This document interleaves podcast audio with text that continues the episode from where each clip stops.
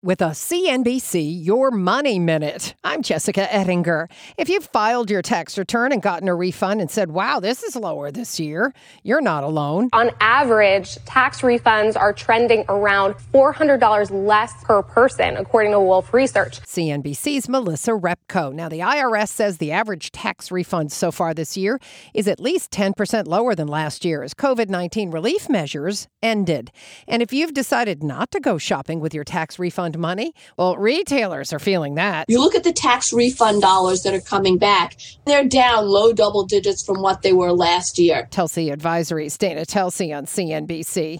Financial advisors tell CNBC instead of spending your tax refund, beef up your emergency reserves, pay off credit cards, or sock it into a retirement account. Lots more at CNBC.com.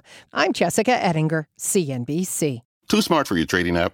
Tired of brokers made for beginners? Then it's time you get serious. It's time you join Tasty Trade, the tools and tech you need for a tough market, plus low and capped commissions, stocks, options, futures, and more, all in one place. If you trade anywhere else, you're missing out. Join the club, genius. Visit tastytrade.com. Tasty Trade Inc. is a registered broker dealer and member of FINRA, NFA, and SIPC.